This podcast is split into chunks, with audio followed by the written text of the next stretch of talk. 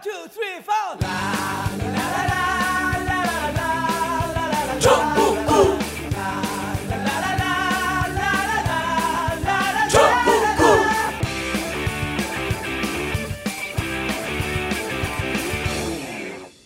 단 하나의 정통 정치 팟캐스트 정봉재 정국구 시작하겠습니다.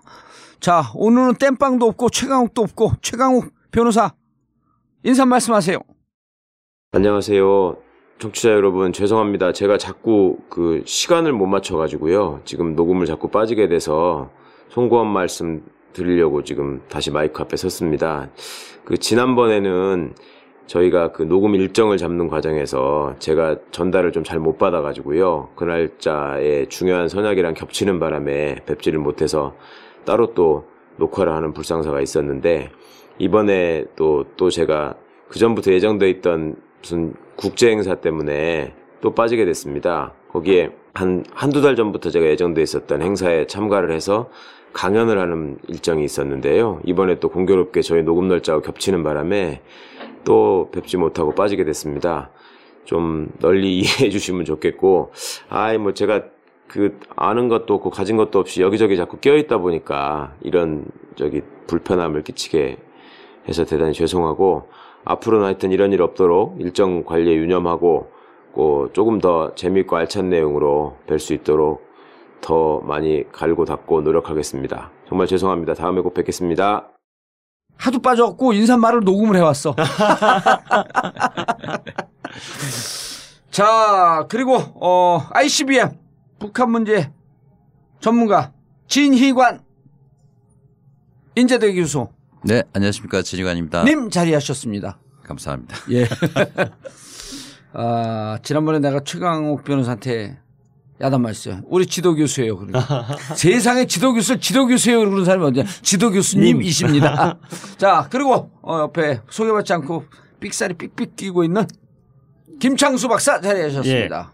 72억 인구 중에 단 한 명의 정통 한반도 주변 문제 전문가 김창수입니다. 72억이에요?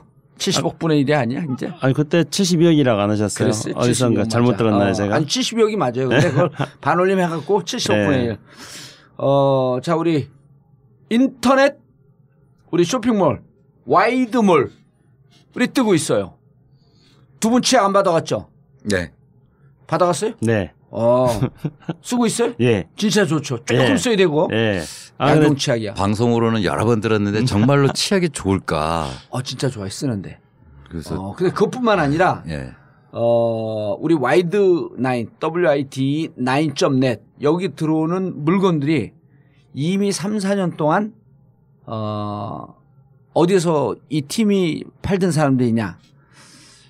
난 이 얘기를 안 하려고 하는데 그분들 해도 된다. 이분들 딴지 마켓에 있던 분들이에요.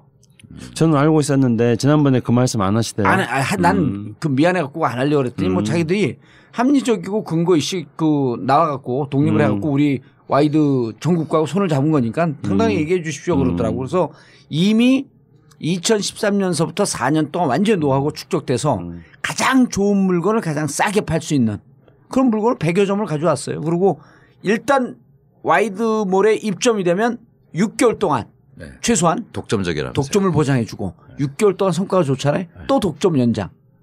그래서 생산업자들이 살아남을 수 있도록 그러니까 쉽게 얘기하면 치약이 두 가지 상품이 있을 수 없다는 없죠. 얘기 아닙니까? 딱한 가지만.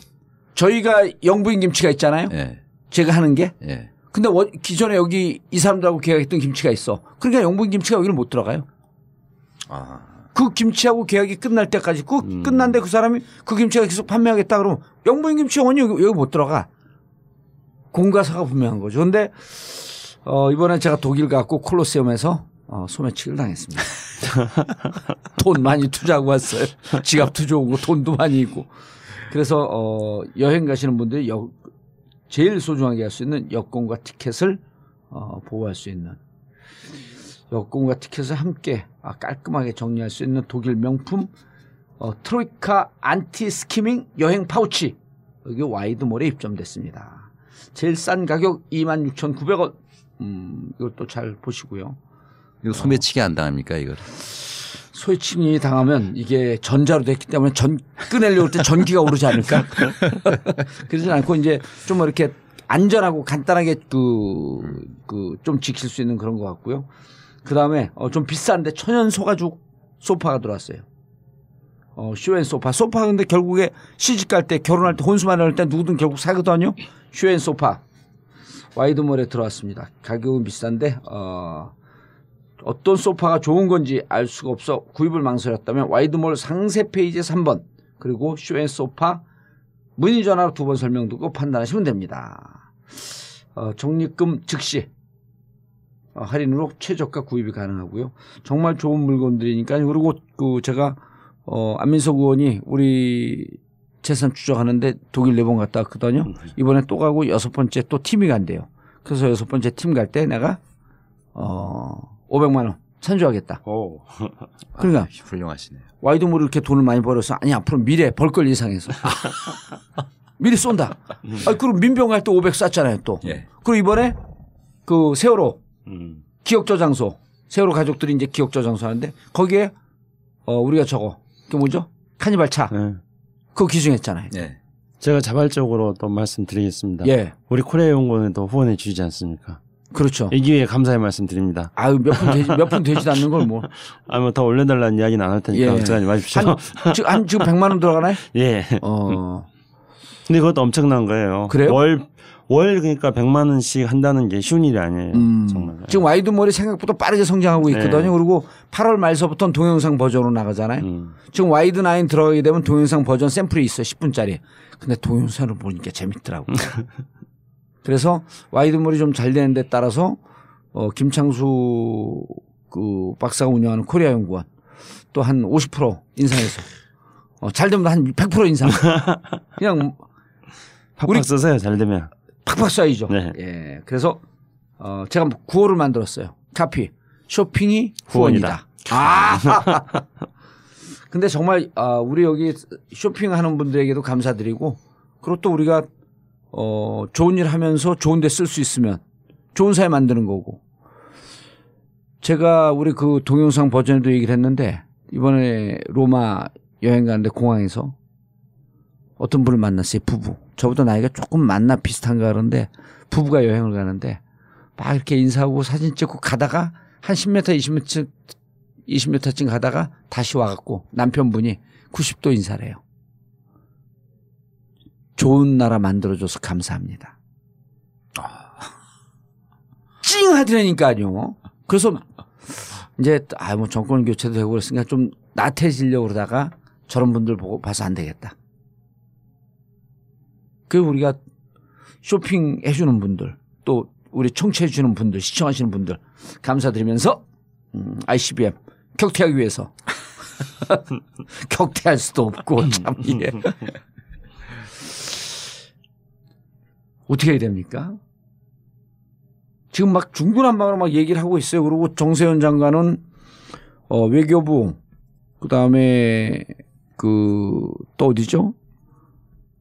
그 통일부, 국방부 이 얘기 중에 문재인 대통령께서 국방부 브리핑만 듣고 얘기를 하신 것 같다. 좀 안타깝다 하는 얘기까지도 좀 하시고 어, 군사적 대응만을 너무 강조한 거 아니냐. 북한이 IBM, ICBM을 계속 저렇게 발사하는 예측했잖아요. 우리 김창수 박사는. 저 지난번에 이제 또 쏜다. 또 쏜다 그랬잖아요. 예. 그리고 이제 제가 다시 좀 말씀드려보면은요. 저는 또쏠 거라 그랬고, 근데 왜 또 쏠 거라 그랬냐면은 이게 ICBM이 아니라고 말하니까 ICBM의 기술을 입증하기 위해서 또 쏠 거다 그렇게 말했습니다. 아, 그때 2,800km 올라갔는데 이번에 3,700. 예. 그런데 이제 전 또 쏠, 더 쏠 거라고 생각합니다. 또 쏴요? 예. 왜, 왜또 쏘냐면은요. 이번에도 역시 고각 발사를 해가지고 음. 실제 예, 비행거리는 사거리는 1000km 정도 되지 않습니까? 998km. 예. 근데 이걸 놓고도 이제 재진입 기술이 밖으로 음. 나갔다가 대기권으로 다시 들어오는 이 재진입 기술이 아직 확보되지 않았다 이렇게 지금 말하고 있습니다. 근데 제가 보더라도 어, 논리적으로 보면은 재진입 기술은 입증시킨 게 아닙니다 북한이. 예. 왜냐하면은 고각 발사로 해가지고 대기권에 들어올 때 하고 정상적인 박사, 발사로 해가지고 정상적으로 만 킬로미터 날아가면서 음. 대기권에 들어오는 거 하고는 다르거든요. 그러니까 북한은 고각 발사를 해가지고 대기권에 들어오는 것을 했지만은 음. 정상적으로 고각 발사를 하지 않고 정상 발사를 해가지고 만 킬로 날아가가지고 대기권에 들어오는 건 하지 않았습니다. 30도에서 45도 각도로 쐈을 예. 때 그럼 그 높이는 한 1200에서 1500 예. 킬로 정도. 예. 그러면 날아가고 다시 대, 대기권 들어올 때 예. 탄점을 정확하게 찍느냐 예. 아니면 그 화학적 상마 예. 그 균, 균, 그 균일하게 이렇게 좀 예. 마, 그 마모되는 예. 그런 기술이 다 되어 있냐 아니면 예. 그 안에 있는 그 탄도 안에 있는 예. 핵폭탄 예. 그것을 그 잘 보호하고 있냐 있느냐. 저열로 그러니까 예. 한 20도에서 40도 예. 정도에 이런 게 다 검증이 안 그렇죠. 됐다는 거 아니에요. 박사가 되셨네요. 거기에 이제 한 가지 더 박수로. 치세요. 안 했어요.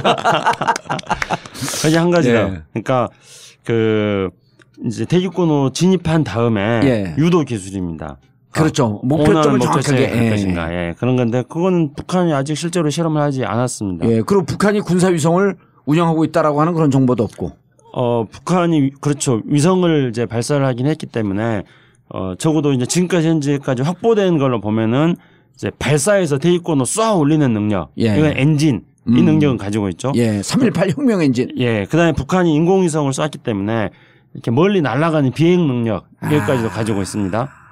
그런데 이제 재진입하는 것에 대해서는 고각으로 해서 재진입 반응만 보여줬지 실제로는 아직 보여주지 않았는데 그러면 이제 북한이 마지막으로 ICBM 어 실험을 하는 거는 정상적인 각도로 발사를 해서 적어도 한 6,000km 최소 6,000km 정도는 비행하는 그런 미사일 실험을 할 수 있다고 생각합니다. 예. 네, 원래 이렇게 예측하는 것은 굉장히 힘든 일입니다만은 저는 음. 그렇게 갈 거라고 생각하고 그러면은 제가 이 지구 궤도 뭐 이런 것들은 잘 모르기 때문에 그냥 단순하게 거리로만 생각해 봤습니다.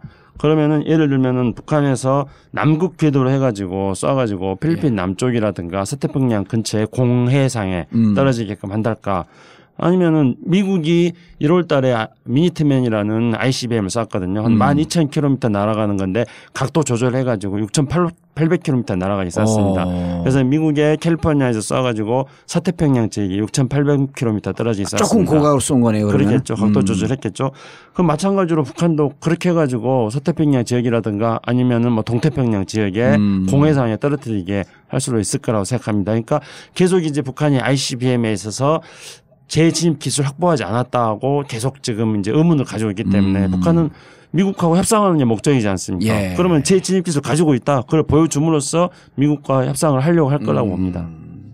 미국과 협상을 한다. 그리고 서태평양이나 그런 데다 쏠 수 있어요. 공해상에다가. 미국은 그렇게 쐈는데 그러니까 어. 북한이 과거에 이제 그 음, 인공위성을 발사를 할때 예. 인공위성의 그 뭐라고 하죠 본체가 떨어질 때뭐 음. 필리핀 인- 인근에 뭐 공해상에 필리핀 남- 떨어지기도 남해? 하고 어. 예, 뭐 그런 2단계 적도 로켓이 있었습니다. 필리핀 북쪽에 떨어졌습니다. 예, 어. 그런 적도 있었죠. 1단계는 우리 서해안에 떨어졌고. 예.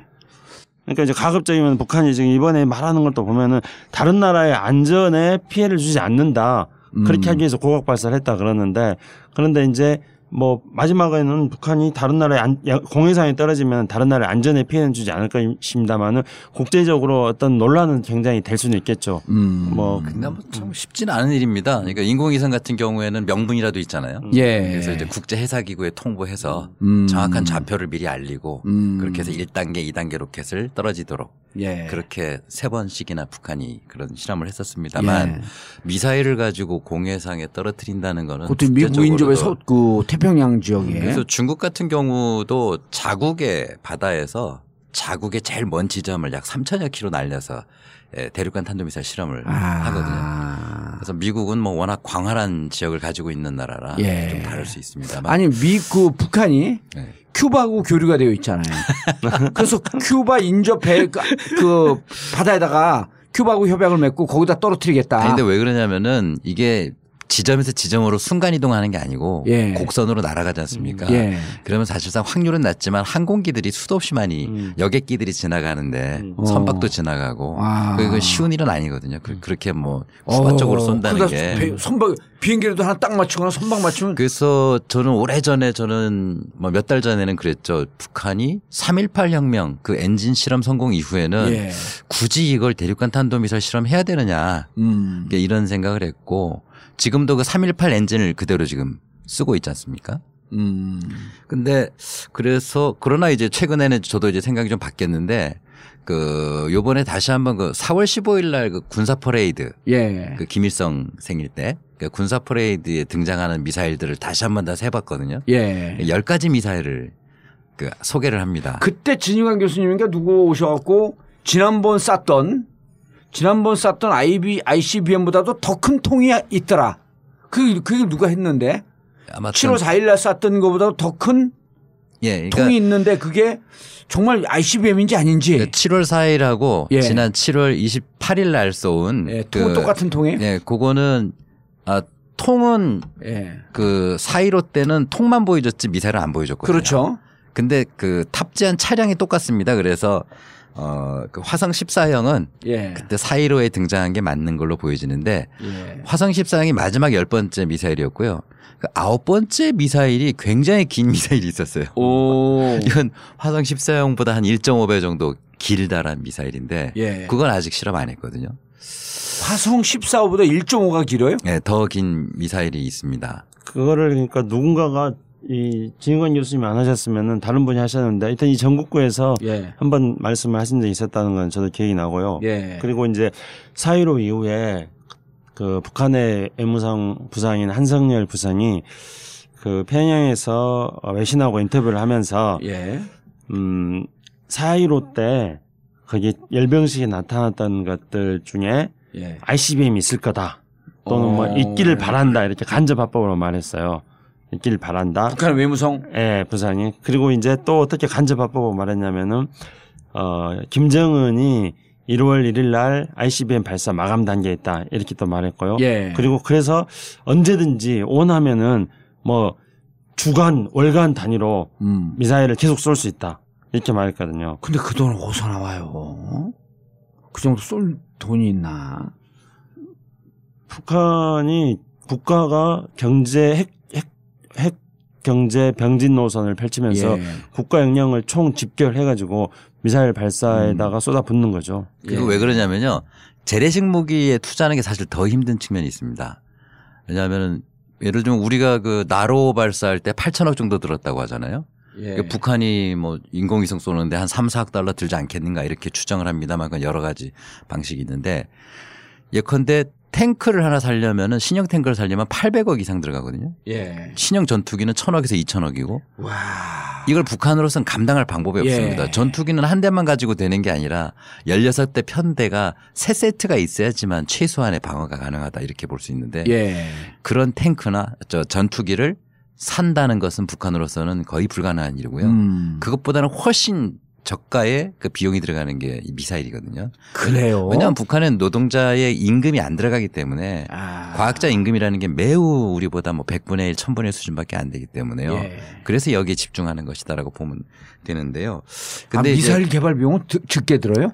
우리가 탱크나 비행기보다 그 전투기보다 적게 들어요? 어 우리가 지금 추정하는 계산의 근거가 사실 되게 취약한데요. 뭘 예. 가지고 얘기하냐면 북한이 광명성 인공위성을 쏘아, 쏘아, 쏘았을 때 만약에 우리가 제로에서부터 그까지 개발하는데 얼마나 들어갈까라고 음. 한다면 3, 4억 달러, 3, 4천억 들어간다. 이런 3, 4천억. 개념입니다. 예. 이런 개념하고 두 번째는 김정일이 사- 생전했을 때 과거에 3, 4억 달러 정도 들 것이다라고 얘기한 적이 있어요. 음. 김정일 얘기 다른 건안 믿는데 그것도 믿는 사람들이 있더라고요. 음. 뭐 그런 몇 개 근거만 가지고 이제 아. 얘기하는데 매우 부정확합니다. 그래서 그 탈북자 기자 누구라고는 얘기 안 하겠는데 그 양반이 블로그에 그 정리한 글이 있는데 예. 북한에서 그렇게 들어갈 리가 없다 돈이. 음. 제이 그- 모 씨죠 예, 탈북자. 그렇습니다. 그렇게 얘기하고. 그다음에 아까 그, 그 김창수 원장님 말씀이 그 재진입 기술. 예. 북한이 아직 그거는 확실치 않다 이렇게 말씀하신 게 우리의 과학자들의 일반적인 아마 그런 음. 견해이신 것 같은데 북한은 이제 그거를 자기들이 성공했다고 얘기하면서 두 가지로 평가하거든요. 확증한 거와 재확증한 거하고 두 가지입니다. 그러니까 화성 14형 1차 실험하고 2차 실험을 재확증했다. 아. 재확증했다라는 거는 발사체가 날아가는 거, 그 다음에 안전하게 유도되는 거, 예. 그 다음에 재진입 성공한 거, 예. 그 다음에 유도가 잘 돼가지고 목표에 떨어져서 정확히 핵 폭발을 일으킬 수 있, 었던 거. 음. 요까지를 얘기하거든요. 요게 이미 화성 12형 지난 5월 14일 대선 직후에 음. 5월 14일 날 화성 12형 때 그때 그 얘기를 합니다. 그게 다 성공했다. 그러면 14호 1차 실험하고 2차 실험도 마찬가지 확증과 재확증이 있는데 재확증은 뭐냐면 기존에 그건 다 재확증했고 새롭게 확증한 게 뭐냐면 고도를 더 올렸을 때 이걸 과연 더 안전하게 할 수 있느냐. 음. 그다음에 아무래도 떨어질 때는 더 추가로 속도가 더 나오지 않겠습니까? 예. 물론 이제 더 높이 올렸으니까. 원장님 말씀대로 제각도로 쐈을 때랑은 다르지만 음. 어쨌든 더 높이 올렸기 때문에 더 많은 마찰이 생기기 때문에 거기서 안정할 수 있느냐. 그래서 이번에 실험을 가지고 뭐라 그랬냐면 북한이 최종 확증을 목적으로 했다. 이렇게 아직 최종 확정 안 됐다는 거예요? 아, 했다는 겁니다. 아, 최종 이번 확정을. 7월 28일 예. 실험을 ICBM 즉 에, 화성 14형의 최종 확증이 음. 되었다라고 얘기하는 거거든요. 예. 그럼 화성 14형은 굳이 더 실험할 필요가 없는 상태가 되어버립니다. 아하. 그러면 남는 게 역시 우리가 관심 갖는. 4.15때그 등장한 아홉 번째 미사일 예. 길다란 미사일 1.5 지금 화성 14보다 1.5 훨씬 더긴 훨씬 긴 그런 네. 미사일 이, 이, 이 미사일이 과연 그런 발사될 것인가 말 것인가 어, 이 문제를 예의주시할 수밖에 그럼 없잖아요. 지금 한 대 발사하는데 얼마 들어간다라고 이렇게 그 단정적으로 얘기하기 좀 힘이 드네요. 아, 이미 매우 힘들고요. 그 아까 말한 이제 이미 그 지금까지 오는 관계 과- 과정에서 3억 달러 내지 4억 달러 정도 들 것이다. 그럼 이미 3천억 4천억 정도 되는 돈은 기 다 투자됐던 거 아니에요? 그러니까 기술 비용이 없고요. 그러니까 음. 인건비고 그다음에 나머지는 북한에서는 모든 금속 제품들이 다 땅 속에서 나온단 말이에요. 이게 없는 거는 액- 액체 연료만 없습니다. 예. 그 기술은 자기들 것이고요. 근데 이제 북한 사회는 또 상벌이 굉장히 분명한 사회입니다. 예. 그래서 이번에도 보면은 이제 화성 14호 2차 발사하고 나서 북한의 김정은 부부가 나타나가지고 음. 그 발사에 참여했던 모든 사람들과 함께 축하를 합니다. 연회를 벌- 연애를 벌였죠. 하고요. 그리고 이제 그 북한의 이제 김정은 위원장이 뭐라고 하냐면은 이제 7월 4일 날 1차 화성 14호 1차 발사를 했고 또 북한은 7월 27일을 어 전승절이라고 하지 않습니까? 예. 그래서 어 전승절이 있고 그다음에 어 미사일 발사 ICBM 발사를 성공한 그 달이 있는 7월 달을 승리의 달로 하자. 음. 이렇게 해가지고 그건 뭐냐면 그걸 한 사람들한테 그렇게 명예와 뭐 영예 또는 여러 가지 어떤 포상, 상 이런 것들을 다 주는 거죠. 그러면은 예. 북한 체제 내부에서 그런 어떤 어 어떤 상을 받기 위해서 사람들의 어떤 열정이라든가 에너지라든가 이런 것들을 집중시켜낼 수가 있습니다. 어떤 예. 북한의 어떤 에너지를 동원해낼 수 있다는 것이죠. 그렇기 때문에 일반적으로 말하는 어떤 다른 나라에서 우리가 들어가는 비용하고 비교할 수 없는 그런 어떤 저가로 그런 기술 개발을 해낼 수가 있는 거죠. 음. 그런데 이제 그, 그 열정페이라고 얘기하는 그 우리 기자들도 있는데 그런 건 아닌 거죠. 그 아, 그러니까 이제 그 만약에 로켓을 만들건 예. 다른 것을 만들건 최고 과학자라든가 그 예. 과학자 등급에 따라서 마땅한 주택이나 음. 자가용 그다음에 뭐 여러 가지 혜택 이런 것들은 이제 주어지는 것이죠. 음. 다만 뭘 만드냐 이 차이가 있을 뿐이다 아. 이렇게 보시면 될 것 같습니다. 인건비가 들어가는데 우리가 생각하는 것처럼 그렇게 막대하게 들어가는 건 아니다. 아, 그렇죠. 음. 전혀 우리랑 인건비 개념이 다르기 때문에요. 예. 그 우리 나로 개발할 때 인건비가 얼마인지 정확히 밝히고 있지 않지 않습니까? 근데 적어도 5천억 내라는 거 수천억이 들어간다 이렇게 인건비가요? 예, 그 전체 8천억 정도가 들어가는데 상당히 많은 액수가 인건비로 들어간다고 보잖아요. 음. 적어도 1억 평균 1억 이상의 과학자들이 거기서 이제 일을 해야 되기 때문에 수년간. 근데 북한은 연평 평균 연봉 1억 이상이라는 거죠. 그렇죠. 연봉 1억 이상의 과학자들이라고 봐야 되겠죠. 음. 근데 뭐 북한 같은 경우에는 그 공식 임금은 매우 낮죠. 예. 공식 임금은 실제 가치가 뭐 한 100불 정도 연- 연봉이 음. 그 정도밖에 되지 않고 나머지는 에, 국가에서 제공하는 집이라든가 다른 예. 여러 가지 그 부수적인 혜택 자, 그런 것들을 받고 있다. 미국이 이 부분에 대해서 제재한다 그러잖아요. 제재할 수도 없잖아요. 이제 ICBM 완성 단계 아니에요? 구분능선 넘어간 거 아니야? 이렇게 되면? 구분선 넘었죠. 그렇다고 봐야 되겠죠. 그러니까 이제 이번에 그러니까 저는 계속 말씀드리는 게 아, 북한이 뭐 재진입 기술에 대해서 최종 단계를 뭐 검증했다 뭐 그렇게 말했지만 그럼에도 불구하고 실제로 정상 각도로 어, 어떤 발사해 가지고 재진입하는 것을 입증시키지는 않았다. 저는 이제 음. 그렇게 생각합니다. 그럼에도 불구하고 이번에 이제 ICBM 발사에서 특징적인 건 몇 가지가 있습니다. 우선은 밤에 쐈다는 거. 예. 지금까지 북한이 수십 차례 미사일 발사할 때마다 새벽에 쐈거든요. 예. 그러니까 미사일 같은 경우는 뭐 연료라든가 뭐 여러 가지 같은 것들을 고려할 때 기상 상태라든가 뭐 온도 습도 이런 음. 것들을 다 고려해야 되기 때문에 새벽에 이제 그런 최적의 날짜를 선택해 가지고 발사를 합니다. 근데 이번에는 밤에 쐈거든요. 음. 그게 하나의 차이점인데 이번에 밤에 쏜 거는 이제 북한이 계속 말하는 임의의 시간, 임의의 장소에서 쏘겠다. 음. 그렇게 해가지고 밤에 쏜 거죠. 임의의 시간을 택한 예. 겁니다. 그 다음에 또, 어, 자강도에서 지금까지 한 번도 쏴지 않았다. 예, 자강도에서 쏴가지고. 거 무슨 일이죠? 무평리라고. 무평리. 예. 무평리. 예. 그래서 임의의 장소에서 또 쏜 거죠.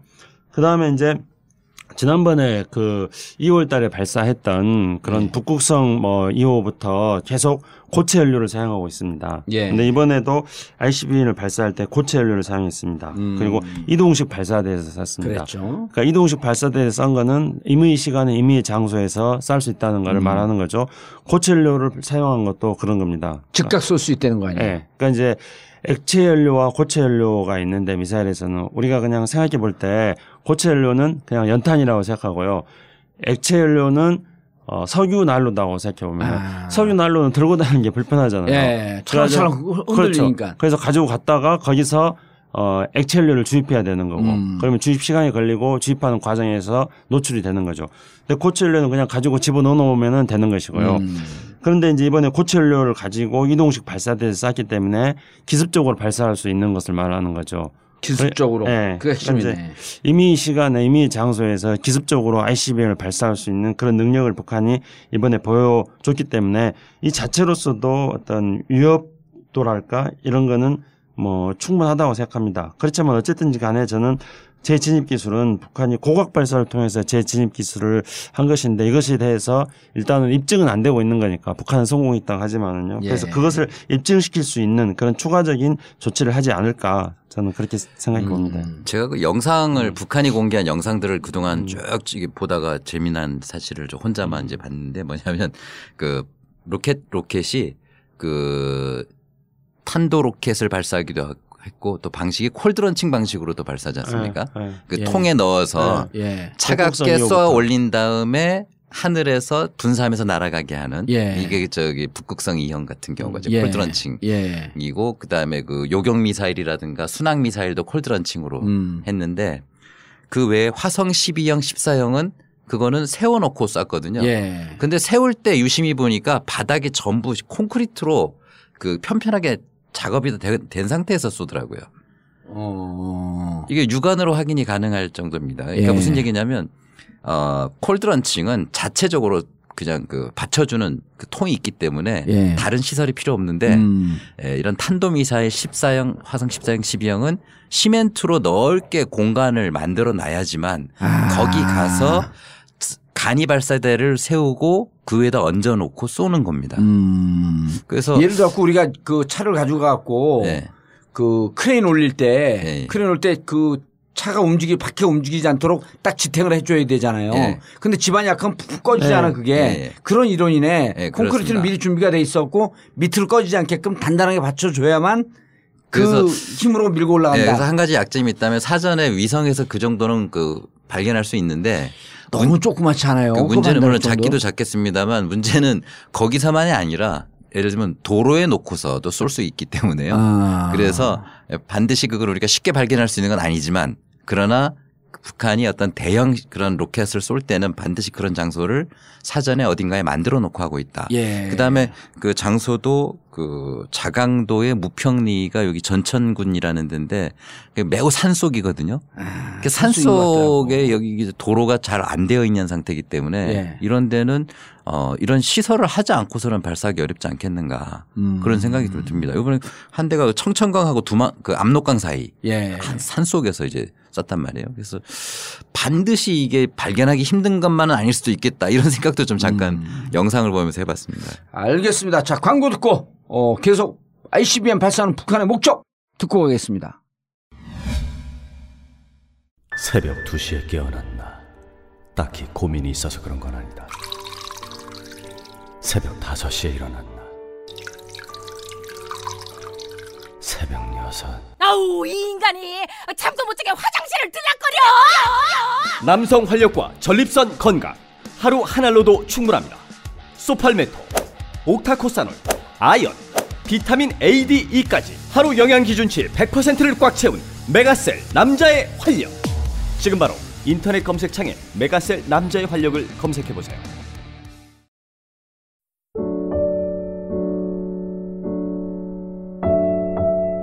정권 교체 이후 세월호에 대한 관심이 무척 높아졌습니다. 진상규명, 안전사회 건설을 위한 발걸음이 한결 가볍고 빨라졌습니다. 세월호 가족들의 기대가 점차 높아지고 있고 우리 사회도 이제 세월호 희생자들에 대한 부채를 갚아야겠습니다. 지금까지 가족들의 손을 잡아준 분들 고맙습니다. 여러분의 도움으로 함께 살아왔습니다. 마지막까지 세월호 가족들의 손을 잡아주세요. 인터넷 검색창에 세월호 가족 지킴이를 검색하세요. 여러분 한분한 분의 고마운 관심과 후원을 기다리고 있습니다. 세월호 가족 지킴이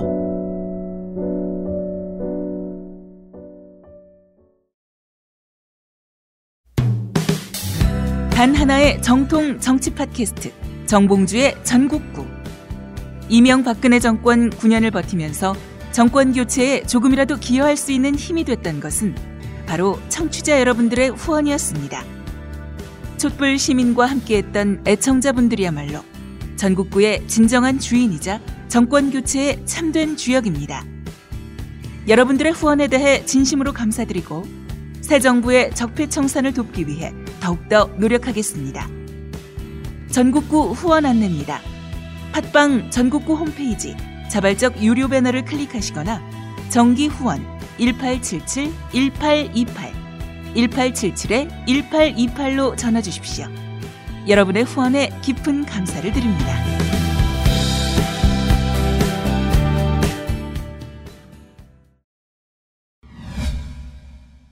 김 박사님 예. 왜 계속 쏴요? 이제 끝났잖아요 개발. 그만 쏘라 그러지. 그러니까 이제 우리가 어떤 주관적인 판단 그런 것들을 wishful thinking이라고 하지 않습니까? 네, 북한이 우리가 뭐 남북 대화를 제안하고 무슨 thinking이요? wishful thinking 그런 말 처음 들어봤어요? 뭐예요? 희망적인 생각. 아, 아 wishful. 아, 그 하여튼 한국말 발음도 잘 안 되는 사람한테 영어 발음을 가지고 난 지나치게 wishful 그래갖고 whisper 이렇게 속으로 그뭐 휘바람을 불다 이런 거. 어? 그러니까 영어 발음을 가지고 한국 예. 말 발음도 안 되는 사람한테 자꾸 예. 시비를 거는 건 약간의 차라리 호프풀 하게 되면 조금 더 알아들 뻔했어요. 아니 그게 그냥 고유명사처럼 돼 있는 알겠습니다. 겁니다. 죄송, 예. 죄송합니다. 제가 좀 근데 무식해서. 그러니까 우리가 이렇게 저렇게 하면은 북한이 안 할 거다 그렇게 생각하는 거는 우리의 주관적인 생각이라는 음, 거죠. 희망 섞인. 예, 그러니까 음.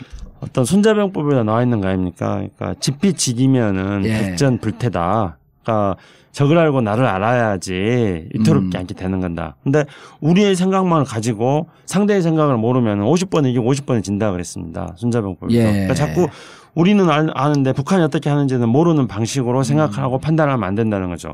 그럼 북한은 98년도에 이른바 그 우리가 어 무스다 아니 대포동 1호 미사일이라고 합니다만은 북한 인공위성이라고 하는데 광명성 1호라고 그때부터 이제 계속 미사일을 쏴왔어요. 그때는 이제 인공위성을 가장한 그런 미사일을 쏜 거죠. 그러니까 인공위성을 통해 가지고 인공위성을 발사시키는 그런 기술을 이제 계속 키워온 거죠.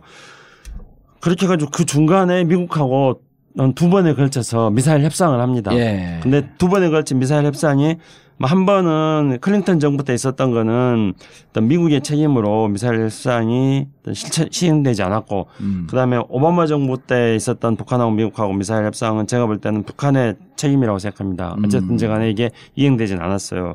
그래서 이제 북한의 입장에서는 어, 미- 이 대륙 간 탄도 미사일을 개발해 가지고 최종적으로 미국하고 단판을 짓는 게 북한이 원하는 북미 수교와 북미 평화 협정이라든가 또는 북한의 체제 안전 보장이라든가 이런 것들을 원하는 길이다 생각을 하고 이미 지금 구분응선을 넘었습니다. 그렇기 음. 때문에 북한은 이제 어, 우리가 뭐 뭐라 한다 그래서 멈추지 이거 멈추지. 않을 겁니다. 예. 그리고 우리는 이런 것들이 뭐라 하냐면 불편한 진실입니다. 예. 북한이 미사일 안 쏴야 되고 이런 도발 안 해야 되고 멈춰야 되는데 멈추지 않을 거라는 것. 굉장히 불편하지만은 이렇다는 것들을 우리가 이제는 객관적으로 좀 봐야 된다. 그리고 거기에 따른 우리의 대응 전략을 짜야 된다고 생각합니다. 예. 그 북측이 주장하는 내용들 보면은 자기들의 미사일 기술을 최종 확증하기 위해서 예. 하는 목적이 있고요. 또 한 가지는 미국에게 더 큰 선물 보따리를 주겠다. 그러니까 미국의 어떤 심기를 건드리겠다는 그런 그 뜻이겠죠. 7월 4일 날 그 얘기했잖아요. 7월 4일도 그 얘기를 했고 그 5월 29일 날 발사할 때도 예. 그 다음엔 더 큰 선물 보따리가 있다. 그 얘기를 했었거든요. 미치겠어. 그다음에 이번 7월 28일 날 발사했을 때 뭐라 그랬냐면은 미국에게 엄중 경고하기 위해서 어, 아. 발사했다 이런 얘기를 해요. 근데 미국이 긴장하고 있죠 지금. 아, 사실 뭐 사정거리가 이렇다는 거는 매우 신경 쓰이는 일일 수밖에 음. 그래서 않겠습니까? 핵폭탄 보유국보다도 핵폭탄 보유한 것보다도 핵 실험한 것보다도 ICBM 실험한 게 훨씬 더 신경 쓰인다. 이런 보도가 나오더라고요. 그 북한이 그러니까 현재 이렇게 저는 어, 사정거리는 예. 이제 미국 본토에 도달할 수 있는 것들을 보여줬습니다. 그렇지만은 그게 미국 본토에 도달한다는 것과 저는 미국을 공격한다는 것과는 차이가 있다고. 생각합니다. 그건 분명히 냉정, 냉정하게 보자. 예. 음. 근데 이제 미국 입장에서 본다면은 미국 본토에 도달했는데 이게 지금 구분응선을 넘은 건데 언제 미국 본토를 공격할 수 있는 군사적 기술을 가지게 될지 모르는 예. 그런 불안한 상태에 지금 어, 놓여 있는 것은 이- 분명합니다. 예. 예, 그렇기 때문에 미국의 입장에서 본다면 이것은 미국의 국가 전략을 수정해야 되는 그런 상황으로 가고 있습니다. 아, 그럼 이른바 미국- 게임 체인저. 그렇죠. 음. 그렇기 때문에 어 이제 북한이라는 그동안에 미국하고의 적대적 대일 관계에 있었던 그런 나라가 예. 이제는 미국 본토를 위협하고 있는 수준의 미사일을 지금 날려보내고 있단 말입니다. 그러면 이건 새로운 위협이 하나 등장한 거예요. 적어도 음. 어 조금만 더 시간이 지나면은 미국의 도시 몇 개가 어 북한의 공격 대상에 노출되는 그런 상황이 있습니다. 끔찍한 상황이 그렇죠. 미국. 입장에서는 매우 끔찍한 예. 상황인 거예요. 그렇기 때문에 그러면 이제 이거를 어떻게 예방을 할 것인가 해야 되는 거죠. 그랬을 때 제가 생각할 때 미국 이런 수순을 밟을 거라고 생각합니다. 첫째는 미국의 그 백악관 NSC와 국방부와 국무부에서 북한의 ICBM이 미국 본토에 도달하는 상황에 이른 것에 대한 대비책 마련을 위한 테스크포스를 음. 만들고 언젠가도 참 전국에서 지금 한 것 같은데 음. 그 다음에 이제 어, 실제로 북한의 미사일 능력이 어느 정도 되는지에 대한 정확한 팩트 체크. 아. 그 다음에 어, 북한이 뭘 하려고 하는지에 대한 북한의 의도 파악. 예. 그 다음에는 이제 그렇단다면은 이것을 막기 위한 미국의 대책. 그래서 강경책은 무엇이고, 예. 그다음에 온건책은 무엇인가, 협상 가능한가 이런 것들에 대한 대책을 세울 거라고 봅니다. 예. 그걸 말씀을 해 주시죠. 개괄만 하면 어떻게 해요? 미국의 대책이요. 예. 그러니까 이제 이런 단계로 가는데. NSC에 일단 대응팀을 마- 그 태스크포스 만들 거다. 팀 만들 거고 예. 어느 정도인지 팩트 체크를 할 거고 예. 그다음에 북한의 그럼 의도 의도가 도대체. 뭐냐 그다음에 예. 어떻게 대응해야 될 것이냐 예. 이러면 이러면 완결판이 나온 건데 일단 팩트 체크는 이제 미국의 안보실 자문위원 갖고 얘기해 줬어요 안 해 줬어요 그 말 안 했습니다. 말할 기회가 없었습니다. 안보실 자문위원 왜 가요 예. 지금 그러니까 미국 입장에서 이제 미국의 그 군사 위성이라든가 예. 이런 것들에 의해서 파악된 데이터를 가지고 계속 어, 기술적인 것들을 측정하려고 할 것입니다. 음. 그리고 NHK에서 이번에 발사한 것들이 대기권으로 들어오는 그 물체를 뭐 촬영했다고 하지 않습니까? 섬광을 받, 예. 그 유관을 목격했다는 거 아니에요 예. 일본에서 근데 그런 관련된 이제 어떤 자료들이 미국에 다 있을 테니까 그걸 가지고 지금 분석을 하고 있을 겁니다. 이미 음. 7월 4일 날 발사한 것도 이것이 대기권에 재진입하는데 어느 정도 기술인지 아직 분석을 하지 안 끝냈다고 음. 하니까 앞으로 지금 분석을 하고 있을 겁니다. 그 다음에 이제 북한의 의도 파악을 하려면은 그거는 접촉을 해야 되는 거죠. 그래서 이제 비밀 접촉을 해야 될 거라고 봅니다. 비밀 접촉 지금 하고 있다 그러잖아요 글쎄요, 그거는 이제 비밀이니까 저도 잘 모르겠는데 음. 이미 과거에 본, 과거 사례를 본다면은 북한은 아까도 말씀드린 바와 같이 두 번에 걸쳐서 북미 미사일 회담을 했습니다. 음. 그래서 어 98년도에 북한이 이른바 광명성 1호 미사일 발사를 했을 때 그때 클린턴 대통령은 페리 전 국방부 장관을 대북 정책 조정관을 명합니다. 그래서 페리가 페리 보고서 만들어 가지고 북한에 가 가지고 야 페리 보고서대로 너희들을 평화적으로 북핵 문제 해결하자 대신에 미사일 쏘지 말아라. 음. 그러니까 미국이 미- 북한이 미사일 모라토리엄을 선언한 적이 있었습니다. 음. 그때도 북한하고 미국하고 접촉이 있었던 거였죠. 예. 그리고 가장 큰 접촉은 당시에 제 기억에 99년을 생각하는데 쿠알라룸푸르에서 북미 간의 접촉이 있었습니다. 그 다음 2011년도에는 그 당시에 이제 그 오바마 미국 대통령이 5년에서 6년 후에 북한의 미사일이 미국 본토를 유포하게 된다. 이렇게 이제 정확하게 예측을 했네. 그렇게 그렇죠. 그래가지고 호진타오하고 회담을 했습니다. 음. 그래서 그때 세 차례에 걸쳐서 북미 미사일 어, 접촉을 합니다. 그렇게 해가지고 이제 2011년 12월 19일 날 음. 어, 미국이 이제 내일 모레 21일 날 음. 북미 협상의 결과를 발표하겠다 했는데 김정일이가 죽죠. 예, 그렇습니다. 그럼에도 불구하고 북미 협상의 끈을 놓지 않습니다. 그래서 음. 2012년 2월 달에 이제 북한은 미사일 발사를 하지 않고 미국은 북한에 대해서 여러 가지 뭐 비타민 비롯한 지원을 한다 이렇게 음. 합의를 했는데 근데 그 이후에 북한 인공위성을 발사해버린 거예요. 네. 그래서 우리가 언제 미사일 안 쏜다 그랬지 뭐 인공위성 안 쏜다 그랬냐 해가지고 이제 그래서 또 그게 좌절됩니다. 근데 어쨌든 두 차례 북한하고 미국하고 클린턴 정부하고 오바마 정부 때 미사일 협상 경험이 있습니다. 그럴 때 북한은 미국은 다시 이 협상의 자료들을 다시 좀 뒤지고 있을 겁니다. 음. 그렇게 해가지고 어떻게 해서 북한하고 비밀 접촉할 것인지 그 계획을 짜고 있을 겁니다. 예. 교수님, 예. 지금 미국뿐만 아니라 우리 정부도 이제 난감한 상황에 있잖아요. 네, 그 그렇죠. 도대체 그리고 이제 지금 아무하고도 대화를 안 하고 있어요, 북한이.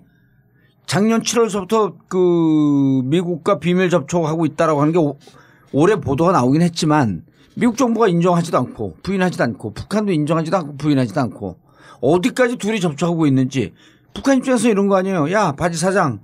니네 대한민국 빠지고 진짜 사장 나.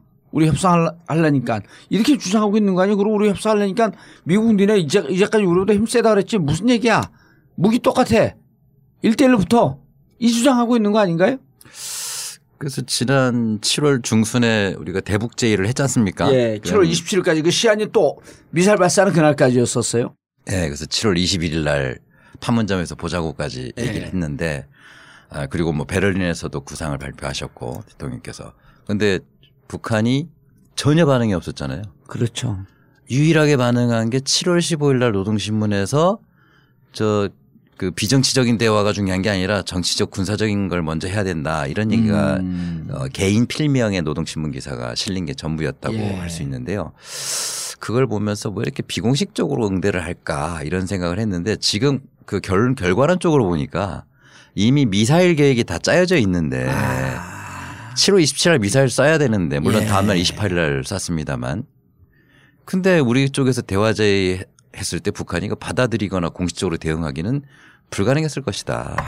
그럼 앞으로도 이건 미사일 완성될 까- 때까지는 대화 안 하겠다는 거 아니에요? 그러니까 거꾸로 얘기를 하면 북한의 이런 프로그램을 이해하지 못하고 파악하지 못하면서 이렇게 대화 제의한 것은 그건 너무 그 성급한 제안 아니었나 예. 이런 비판을 받을 가능성이 있다. 음, 북한의 의도를 정확하게 이해하고 네. 이 프로그램 물론- 진행 과정에 대한 현실을 받아들여야 된다는 거 아니에요? 제안은 정확하게 제안했어요. 예. 뭐냐면 북한이 그동안 공식적으로 요청해 왔던 것들을 그대로 받은 거죠. 어. 6.15 14의 원칙을 이행할 계승하자. 것이냐, 개선할 어. 것이냐 가장 중요하다. 이것이 통일의 대강이다. 예. 두 번째 비정치적인 게 중요하 그것도 중요하나 정치 군사 적인 대화가 더 중요하다. 그래서 정치 군사 군사적 군사 대화자 군사회담하자 제안했고 그랬고. 예. 이런 모든 것들이 북한의 가장 큰 논리를 받으면서 이 그거에 대해서 공격적으로 나간 대화 제의는 굉장히 그건 일리가 있는데 예. 그 이상을 전혀 파악하지 못한 상태에서 했다는 점은 상당히 우려스러운 점이 있다. 그러나. 그러나 현 정부 입장에서는요. 지금 미국이 우리한테 정보를 다 노출시키는 것도 아니고 한일 군사 정보 뭐 보호 협정했고 일본이 우리한테 그 정보를 다 주는 것도 아니고 또 지난 9년 동안 이 이른바 보수 수구 정권이 완전 한 라인을 단절시켜 놓은 상태에서 우리가 가질 수 있는 정보는 제한되어 있고 근데 과거에 우리 그 소위 민주정부라고 하는 정부에서는 예. 비공개 접촉을 통해 가지고 계속 정보가 어느 나라보다 있었잖아요. 많은 정보를 갖고 예. 있었잖아요. 그러니까 이번 같은 경우에도 어 대통령 또는 저 정부 쪽에서 어쨌든 북한하고 접촉을 했었어야죠. 이거는 대통령께서 2년 전에 당 대표 시절에도 이미 그, 그 광복 8, 70주년 때 예. 그 말씀하신 그 구상에서도 그 뭐죠 한반도 신경제 지도 구상 예. 그때도 공식이건 비공식이건 남북은 대화를 해야 된다. 예. 이걸 매우 강조를 하셨단 말이에요. 근데 북한이 지금 응하지 않는 형국 아니에요 이제는. 아니, 그러니까 공식적인 거는 못할지 모르지만 아. 비공식적으로 북한은 어떤 입장에 있는지를 파악하려는 노력은 그건 해야 되지 않느냐. 근데 결과론 쪽으로 봤을 때는 못한 것 같다. 그런데 그거 참, 난 진짜 문재인 대통령도 억울한 게 아니 9년 동안 깽판 쳐놓고 지금 또 똥바지 혼자 다 쓰고 있는데 지금 백약이 무효 아니에요? 제대로 ICBM 할 때까지는 좀 아, 비공개 접촉 제안하면 그걸, 그걸 받을까? 북한이? 아니 비, 비공식 접촉이라는 것은 예. 그 전 아시다시피 그 우리 옛날 삼국지를 보더라도 알지만 한창 전쟁 중에도 비공식 접촉을 하는 거지 않습니까? 그럼요. 왜 서로 정치적인 부담이 없기 때문에 하는 거거든요. 근데 그게. 비공식 접촉을 하려면 북한이 가장 신뢰하는 사람을 어떻게든 뭐 니들이 잡아 간첩죄로 누트 말든 보내야 되는 거거든요. 뭐 가장 북한 사람하고 유사하게 이렇게 김창수 박사. 김창수 원 장님이라든가 그리고 그 국가안보실 국가안보실 자문위원인데 그 아, 아까 김창수 박사는 북한에 가면 간첩죄로 엮- 엮갖고 구속시키거나 그러진 않을 것 같아. 아니, 가장 신뢰받는 사람 아니에요. 사실 저, 그 얘기를 하고 싶었는데 의도는 아니었지만 지금 생각해 보니까 우리 김 원장님이 가신다면 가장 적격이다 이런 생각이 북한 애들이 불현듯 아니 북한 들었습니다. 애들이 자기들보다도 좀그덜 먹은 것 같아갖고 이렇게 아 이런 분을 어떻게 감옥에 넣겠어 그냥 오- 오면 야 누가 감옥 넣는다고 와갖고 그러면 니참 저 봐라 우리 어 북조선 인민들보다도 더 곤고하게 사는 것 같은 저분을 어떻게 감옥에 넣겠냐 이거를 그 어떻게 비공식 접촉할 의향이 있어요 없어요? 에, 이제 왜 비공식 접촉을 해야 되는지에 대해서 네, 좀 말씀드리겠습니다. 점이. 제가 가서 이렇게 이런 인식을 가지고 이렇게 설득을 하겠습니다. 아 예. 그러니까 어 지금 우리가 지피지기를 해야 됩니다. 예. 근데 북한은 어, 전통적으로 어, 북한의 국가 목표는 두 가지입니다. 음. 노동당의 목표, 북한 예. 당 우위 사회니까 첫째는 미국하고 맞짱 튼다는 겁니다. 예. 어, 그래서 그거를 북한은 뭐 반미 자주 이렇게 말하는 음. 거죠. 두, 번- 두 번째는 남한하고는 민족 대화합을 하자 예. 이겁니다. 그럼 현재 북한은 이 첫 번째 문제 미국하고 맞짱 뜨는 거에 대해서 이제 핵과 미사일로 그 구분선을 넘었다. 남한은 여기에 끼어들지 말아라. 이렇게 말하고 있습니다. 그런데 우리는 지금 현재 문재인 대통령은 한반도 비핵 평화 체제를 하겠다. 비핵화도 하고 평화 체제를 하겠다 이렇게 하고 있지 않습니까? 근데 북한은 여기는 한국은 끼어들지 말아라. 지금 인공위성 발사, 미사일 발사해가지고 미국하고 구분선 넘었다. 지금 이렇게 해서 북한하고 한국하고 핵과 미사일 문제를 놓고 지금 현재 테이블에 접근- 올리지 않겠다. 예, 접근 방법이 다른 거예요. 생각이 다른 거죠. 음. 이게 하나가 있습니다. 두 번째로 남북 교류에 대해서 남북 대화, 남북 교류에서 북한은 전민족 대화합을 하자, 전민족 대단합을 하자 음. 이겁니다. 그리고 북한이 말하는 이 전민족 대단합이라는 거 뭐냐면은 북한이 하는 이른바 그 반미 자주에 대해서 예. 남한이 다 동의해라, 전 민족이 다 동의해라 이거고 음. 그리고 어 통일 방안에 대해서 통일을 어떻게 할 것인가에 대해서 전 민족이 다 뜻을 모으자 이겁니다. 북한이 말하는 전민족 단합은. 근데 우리가 말하는 우리는 이산가족 상봉이라든가 남북 경제 협력이라든가 뭐 인도적 지원이라든가 평창올림픽에 참여라든가 이렇게 조금 말랑말랑한 것에부터 하자는 겁니다. 그러니까 문재인 대통령이 구상하고 있는 어 남북 관계를 풀어나가는 이 접근법하고 북한이 생각하고는 접근법하고 안 맞는 거예요.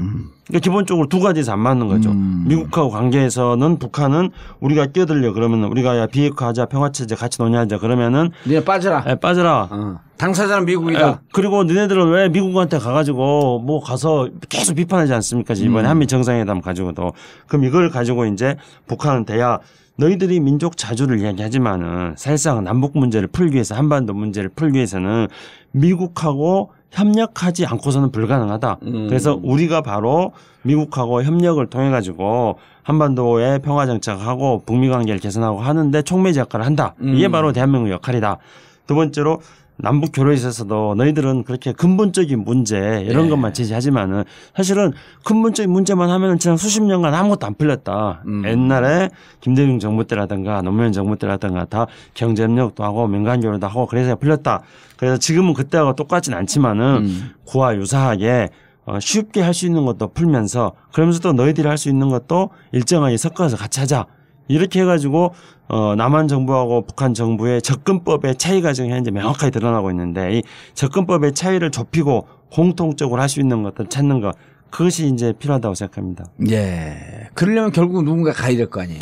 그러니까 이 접근법의 차이에 대해서 설명을 해줘야 되는데, 예. 그러니까 북한은 이거에 대해서 왜 미국하고 만나가지고 미국을 상전 뭐 모시듯이 하느냐. 음. 왜 남북 관계 개선하자는 것을 베를린에서 하느냐. 민족 문제인데 이렇게 네. 지금 따지고 든단 말입니다. 그러면 우리가 가가지고 미국하고 이야기한. 거는 그렇죠. 상전 모시는 게 아니다. 아니 햇볕 정책 때도 얼마나 네. 처음에 반발했었어요. 네, 우리를 지금 무시하는 거냐. 네. 2년간 그랬습니다. 네. 근데 그걸 설득을 했잖아요 결국은. 네. 그렇죠. 미국 갖고 자 우리 북한 끌어낼 테니까 그렇죠. 너무 몰아붙이지 마라. 네. 지금도 아니, 당신들 제재 제재 갖고 안, 안 되지 않았냐? 제재 적절한 제재하고 그 다음에 대화할 수 있는 키는 우리한테 줘라. 여기까지 왔던 거 아니에요? 네. 근데 이제 갖고 설득을 시켜야 되는 건데 북한 입장에서 아이 우리 다 완성됐는데 무슨 설득이야? 완성 끝난 다음 하자.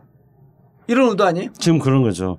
그래서 북한 입장에서는 이제 사실은 지금 깝깝하네, 진짜. 예, 계속 그런 이제 메시지를 또 막 던지고 있습니다. 예. 그러니까 지금 북한의 입장에서 본다면은 미국하고 구분선을 넘는데 집중을 해야 되는 거예요. 음. 그런데 이제 이게 북한의 이런 방법이 일견 타당하지만은 다른 한편으로는 또 북한이 미국과 이 국제사회에 대해서 또 충분히 이해하고 있지 못한 점도 있습니다.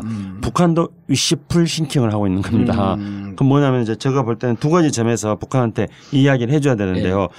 첫째는 7월 4일 날 독립 미국의 독립기념일인데 그때 막 미사일 쏘면서 앞으로 또 독립절에 뭐 선물 하나 보냈는데 선물 어. 만족 못하면은 불만족해서 앞으로 또 크고 작은 보따리 계속 보내겠다 이렇게 하면은 미국의 염장을 지르는 거거든요. 음. 그러면 트럼프는 미국 북한하고 협상 안 하려 고 그래요.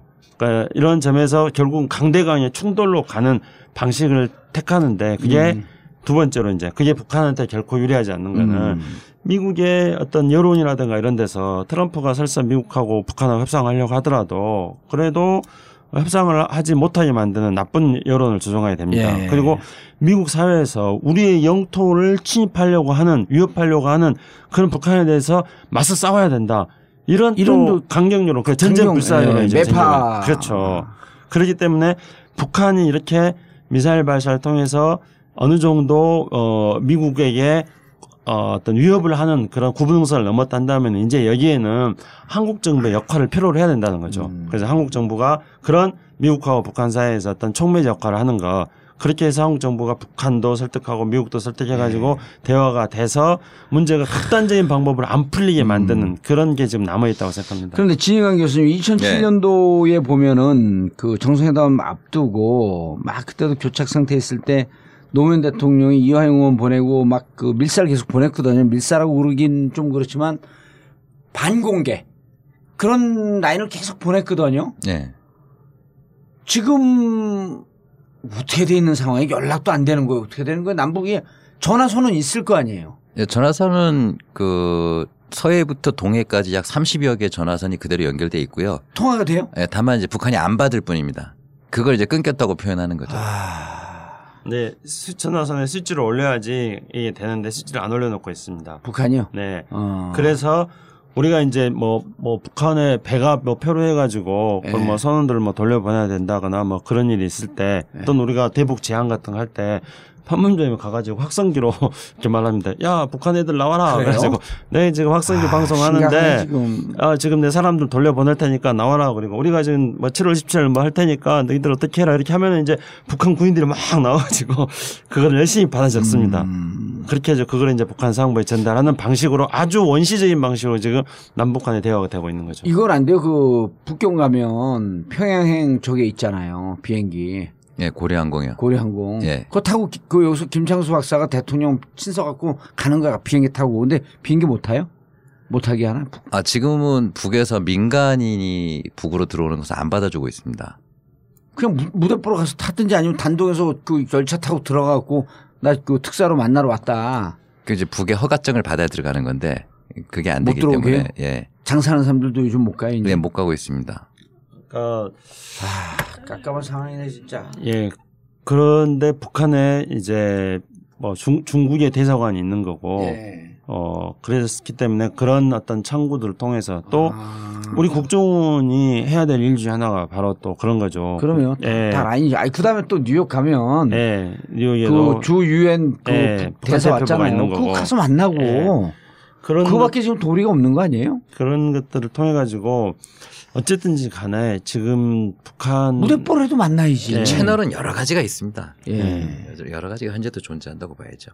예를 들면 뭐 베이징 대사관도 물론 있지만 거기 예. 너무 공식적이라 어렵다면 뭐 심양에는 심양에 또 있잖아요. 미나협 대표부가 예. 나와 있으니까 예. 북측에 저 남북 교류 협력 차원에서 미나협하고 접촉할 음. 수도 있고 그러면서 메시지를 보낼 수 있고 뉴욕에 현- 가서 현재 우리 그 민간 대북 그 사업하시는 민간 단체들도 있고. 예. 심양을 통해서 팩스를 주고받고 있거든요. 음. 그거는 가능합니다. 아. 뿐만 아니라 그렇게 다양한 채널은 존재하기 때문에 계속 노크를 해야 아. 되네. 예? 뭐 공개적으로 마음만 먹고 한다면은 얼마든지 의사를 전하고 받고 과정은 진행할 수 있지 현 않을까. 정부 입장은 어때요? 그 이렇게 비공개 라인을 활성화 살려야 된다 이런 위기감은 있어요? 근데 이제 우리 사회 분위기가 예. 뭔가 비공개적으로 접촉을 하면은 뭐 그게 큰 잘못이라도 하는 것처럼 그렇게 이제 또 정치적으로. 예, 몰아붙이는 그런 경향이 있습니다. 근데 예.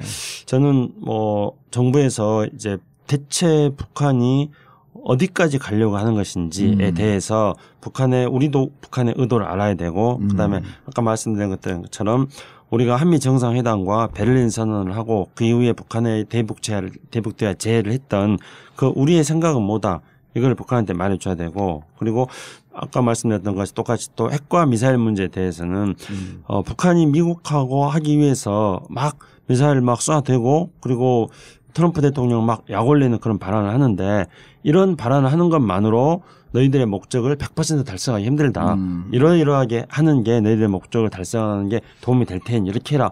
함으로써 어떤 우리가 현재 교착 상태에 놓여 있는 이 음. 국면을 푸는데 어떤 역할을 해야 된다고 봅니다. 그것이 음. 이제 한미 정상회담에서 말했던 한국 정부의 주도적인 역할 중에 하나가 될 거라 생각하고요. 네. 또 이거는 기본적으로 우리 한반도 문제 지금 어 오랫동안 아직 풀리지 않았던 이 문제를 풀어 나가기 위해서 우리가 마땅히 해야 될 거라고 생각합니다. 그래서 결국은 이제 귀착되는 거는 어 당장은 우리가 복잡하게 꼬였기 때문에 당장 해결되지는 않다 않지만은 우리는 해결될 것이라는 희망을 가지고 지금 시작할 때 이 실마리를 어디서부터 찾아야 될 것인가 하는 점 아니겠습니까? 근데 실마리 찾는 건 간단합니다. 그러니까 북한하고 우리하고 어떻게 하든지 간에 창고를 가지고 있어야 된다는 것하고 우리가 미국하고 북한이 대화를 할 수 있도록 우리가 어떤 역할을 해야 된다는 것 이런 것들이 너무 명확한 것이죠. 아, 그래도 깝깝하네요. 얘기를 들어보니까. 일단 비고 9년 동안 단절시켜 놓은 게 이렇게 진짜 그 극단적인 결과를 가져올지 북, 그, 그렇게 싸우, 겉으로 싸우면서도 비공개 라인을 갖고 있었으면 이렇게까지 안 오는 거 아니에요. 대화할 때 답답한 마, 답답한 상, 상황에서 대화는 될 거야. 니는 무슨 생각이냐 도대체. 그러면 남준 당신 무슨 들 무슨 생각이야? 싸도 왜 배치했어? 니네 YCBM 왜 싸? 이 얘기도 지금 안 되고 있는 거 아니에요. 서로 언론만 보고 얘기하고 있고. 그러면서 이제 굉장히 그러니까 어 북한 같은 경우도 굉장히 거, 거칠게 음. 지금 우리 정부를 몰아붙이고 있습니다. 예.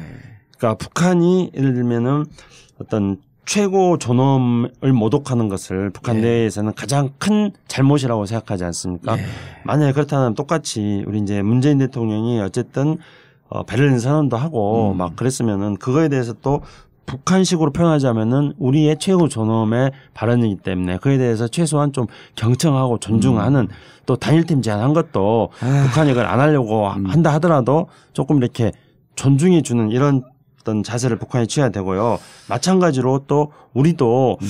아까 처음에 이제 진희관 교수님 말씀하는 것처럼 북한이 우리가 제안하는 것을 과연 수용할 수 있는 것인지 음. 그 수용성 여부 문제도 좀 검토해보고 정확하게 검토하고. 예, 예. 그러면서 제안하고 이렇게 해야 되는데 지금 남북한이 서로 접근 방법이 그러니까, 지금 너무 다른 알겠습니다. 딴 길만 가고 있습니다. 알겠습니다. 지난 9년간 단절되었던 어, 이명박근혜 정권의 어, 북무시 전략, 그 대화하지 않겠다라고 하는 일방적 어, 압박 전략이 결국은 남북의 한나이까지 다 끊어버리고 어떠한 대화도 불가능한 상황이 지금 이렇게 아, 한반도의 상황을 어렵고 어, 힘들게 만들고 있습니다.